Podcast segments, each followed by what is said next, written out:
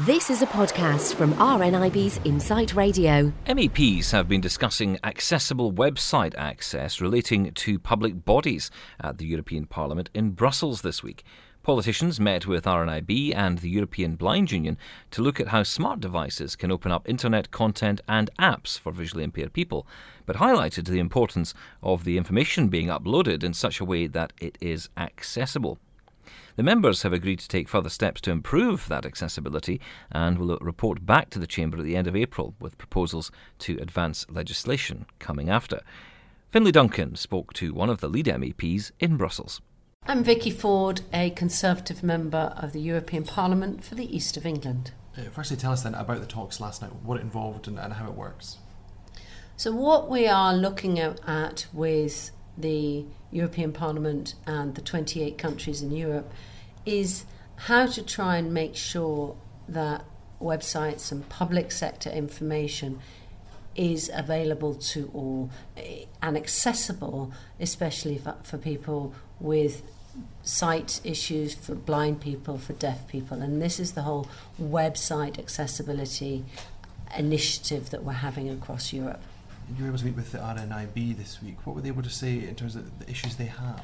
Well, the RNIB and the European uh, Union Association for Blind People came to meet me this week, and they were showing me how you can use your mobile phone to make information become in a spoken form for you, or to change the way it's visually presented. But it's very important that the information which is uploaded onto websites is easily read by that device.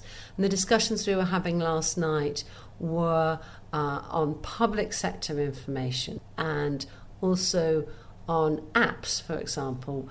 Can the app be interpreted by the mobile phone accessibility reading device to make sure that the information there can be in a spoken form? The discussions have been going on for two years now. The Parliament's asking for a very wide range of accessibility, and the member states, the 28 different countries, pushing back a bit um, because of how much it might cost and to try and make sure that we're really focusing on information that's needed. So, for example, historical archives does everybody need to have access to historical archives? Or should that only be available on a as needed as requested basis. So if a blind person was doing research into a historical archive, they could ask for it to be made accessible, but it needn't necessarily be done. And that's the sort of detailed discussion we're having. But the practicalities of this are to enable a person who would be blind or a person who would be deaf to access basic information like how do I register my child at the nearby school? And that sort of information today, we all get off the website. Why shouldn't everybody be able to use it too? Indeed, is there an argument sometimes that perhaps we take these, these things for granted? If we perhaps develop these things, we don't realise that they're not accessible. There might be problems for other people. Uh, well, and the interesting thing I'm learning is that actually all the tools and devices are there to make them easily accessible. You don't need to have you know somebody reading every single word document the readers are there the technology's there to do it. You just need to make sure that it's well uploaded. So we had some very useful discussions with the blind community um, very useful de- demonstrations and there's been a commitment at european level and at international levels for many years now to say we want to make online information accessible to all, but it's actually delivering the detail of that is what we're now working on. What happens next? Where does it go from here? So we had a few more areas that need to clarify.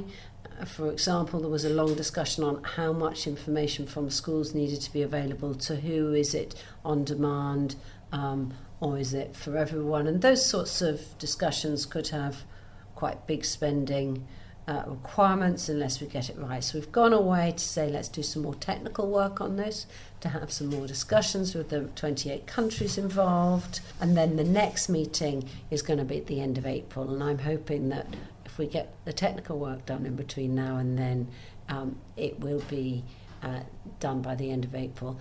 A key issue that we want to have here is that it isn't just an empty promise. We want to make sure that whatever is agreed is actually put into practice and that there are complaints mechanisms, reporting mechanisms. So if somebody's trying to access information they can't, they can send in a complaint, it'll get responded to, there's an ombudsman who can look at it, etc. So we want to make sure that it's not just you know, a promise on paper, but it's actually put into reality.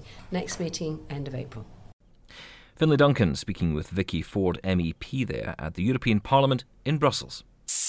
Thanks for listening to this podcast from RNIB's Insight Radio. For more podcasts, check out insightradio.co.uk.